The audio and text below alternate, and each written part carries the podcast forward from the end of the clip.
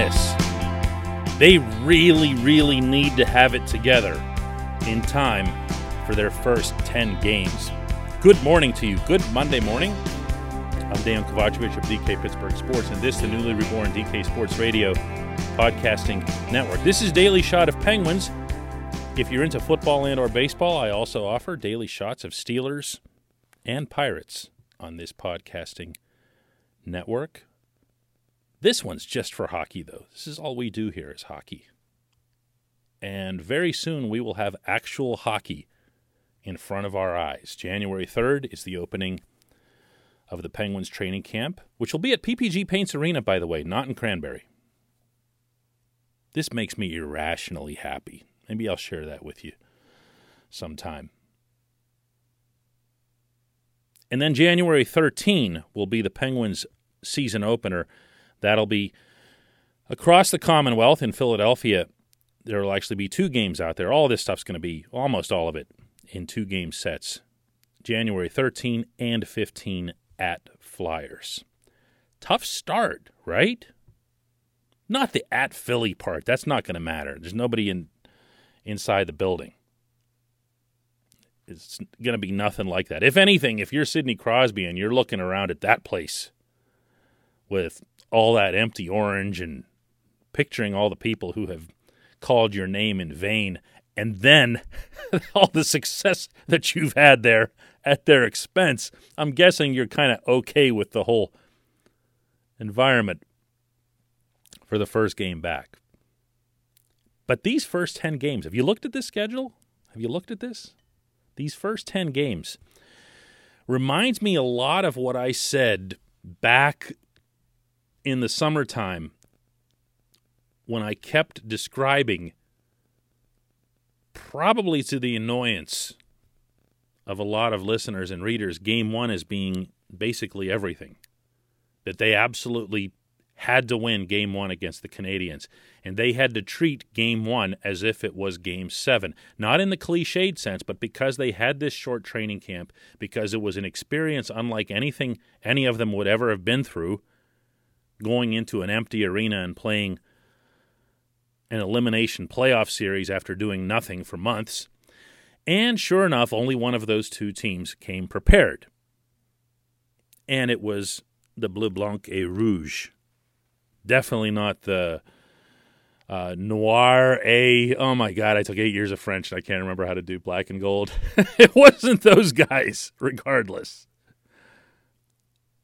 If the Penguins aren't ready for these 10 games. Let me go through these. It's two against Philadelphia, two here in Pittsburgh against Washington, two against the Rangers, two in Boston, and then two in New York against the Rangers. Now,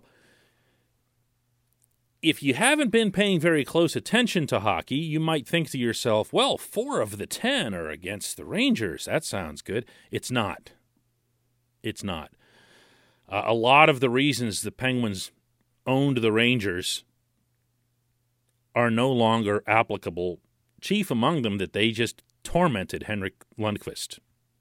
You know, Henrik's going to end up in the Hall of Fame, but it sure won't be the Penguins that allowed him to get there. They've got not one, not two, but three outstanding young goaltenders. They've got Artemi Panarin, who got one of my top votes for the Hart Trophy last season. He was phenomenal for the Rangers. They've got the number two overall pick from last year, Kaapo Kakko, and now, of course, the very highly heralded number one overall pick, Alexis Lafreniere, this past summer by winning the lottery. They are in some seriously good shape for a very long time. And I don't know that people even realize that the supporting cast has gotten so much stronger. Mika Zibanejad was, again, one of the better players in the league last year. So that's going to be a significant challenge having four games against those guys. You want to talk about the need to be younger, fresher, faster, and all the stuff the Penguins have talked about. That's a young team right off, pretty much right off the bat. You also add into that Washington, which is going to be a much older team. Uh, Boston, which is an older team that has some younger components, but the Bruins are physical. And maybe you can see where I'm heading here because I'm swinging everything back to those first two games. I really am. I, I think, I, I really feel like they need to beat the Flyers, not once, but twice. I think they need to come out of that set of two games with at least three points. Otherwise, they might dig themselves a hole from which they can't escape. This will not be a regular regular season. This is 56 games. If you blow it through 10 games, you've knocked off almost 20% of your schedule in what everybody, everybody fairly anticipates will be a furiously competitive division you're not going to be able to mess around. You're not going to have time to just kind of, ah, we'll get there. You know, well, we're working on it. Some things are starting to click for us. We've never been a team that starts well in XXX month. None of that's going to work. None of that's going to work. On top of that, on top of that, let's just say that the Penguins lose both games in Philadelphia. Again, I'm not being Nostradamus here. I'm saying if if they were to lose both of those games, the last decent memory they will have had of anything will go back to what, like January? Because remember, like they only started to crawl out of a really bad losing streak or slump whenever the pandemic shut everything down in March. You know, they were really, really struggling. And then they had that one good game in Newark, and they were in Columbus when everything shut down. So it'll have been a very long time since the Penguins will have done anything worth feeling good about. And to add a couple of losses to that, no, no. I don't know what Mike Sullivan and his new coaching staff, Todd Reirden and Mike Vellucci, can do in the span of it's 10 days, but really it's only going to be nine practices, no exhibition games.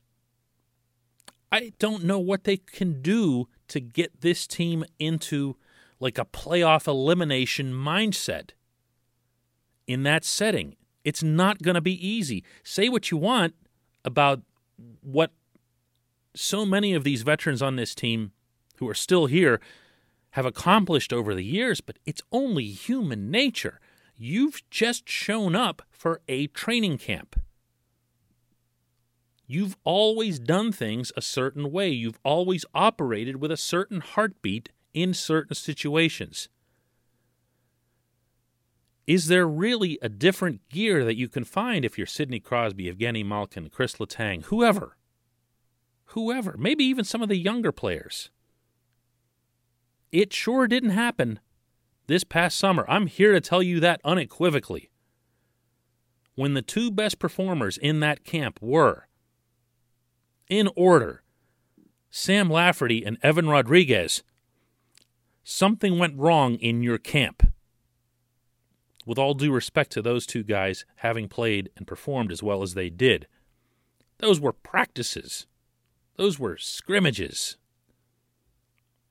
Everyone needed to be at that level. When they weren't, and then they showed up to play playoff games, they found out that the other guys were. Can't happen again number one thing with a bullet. When we come back, just one question.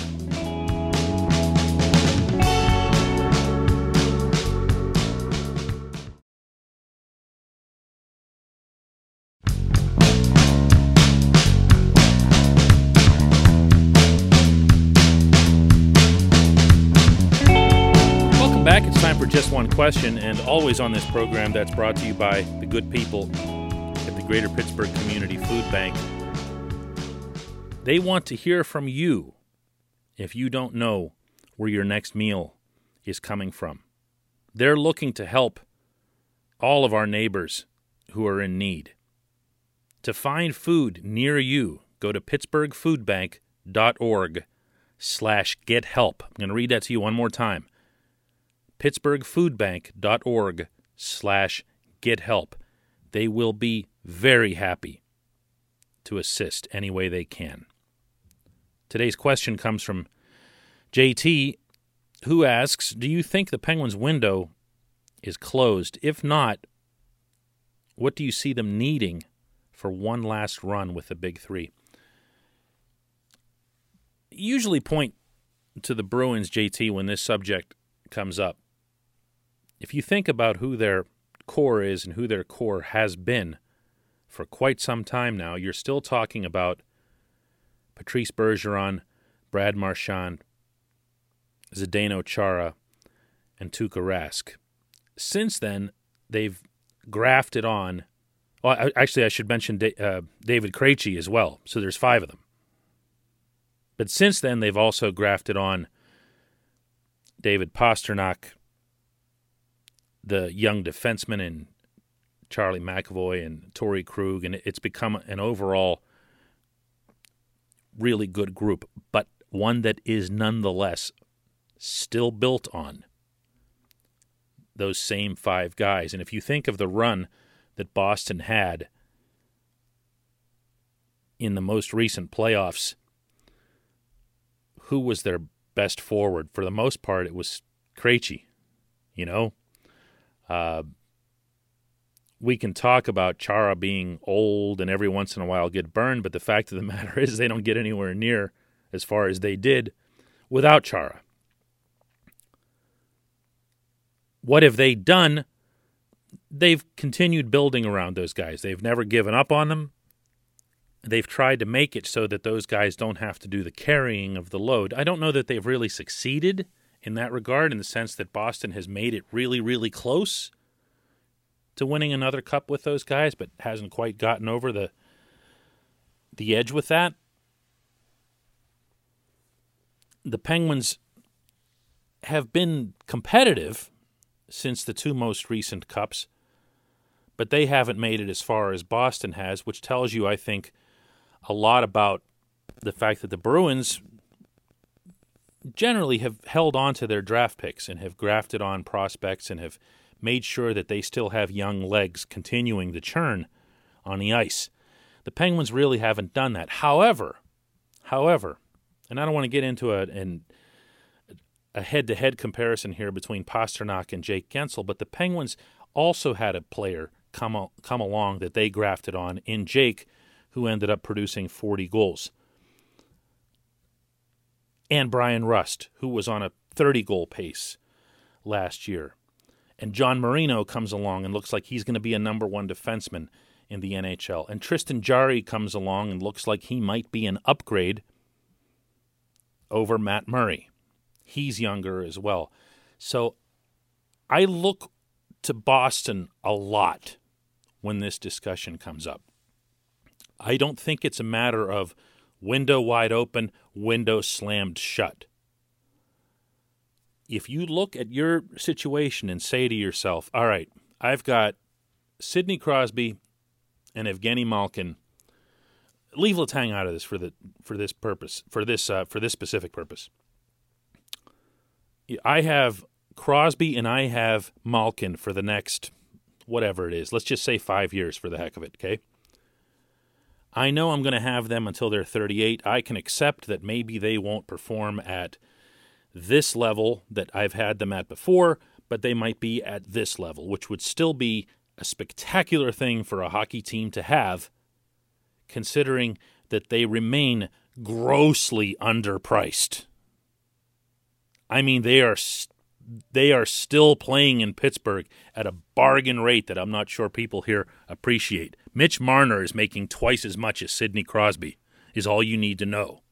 If these guys can produce at that level, and you can build under them, so to speak, support them from the ground up. Bring in younger players, keep trying younger players, use the younger players when you have them. Give them a real chance. See what you can get out of them. Don't typecast them before they're even established. And yes, I'm talking about Sam Lafferty and the the comment, well intentioned as it was, that Mike Sullivan told me in Winnipeg last winter that you know he really sees him as as being a guy who could become a really good role player in the league. Well, what if he's more? What if he's more? He just got here. Let's see what else he can do. This is what I'm talking about. Build from the ground up, but keep those guys in place.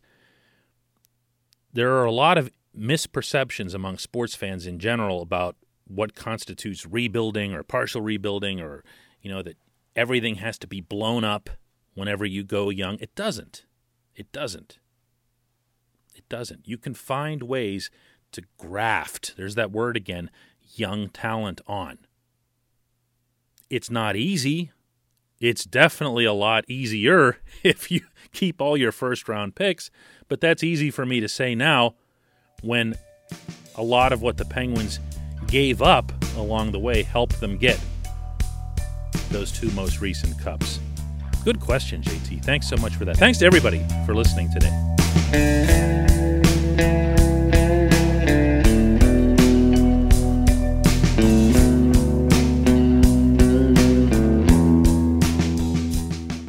Point Park University, in the heart of downtown Pittsburgh, they understand there's no substitute for real world experience and career building connections. Their innovative curriculum engages students with distinctive experiential learning opportunities. Point Park's pioneering co op program empowers qualified students to work in full time, paid positions with their corporate partners while earning college credits. Visit pointpark.edu/slash works to learn more. Career ready. That's the point. Point Park University. Your front door, your car, your gym locker, your gun. Safety is a habit. Learn more about how to keep guns safe and secure. Visit projectchildsafe.org.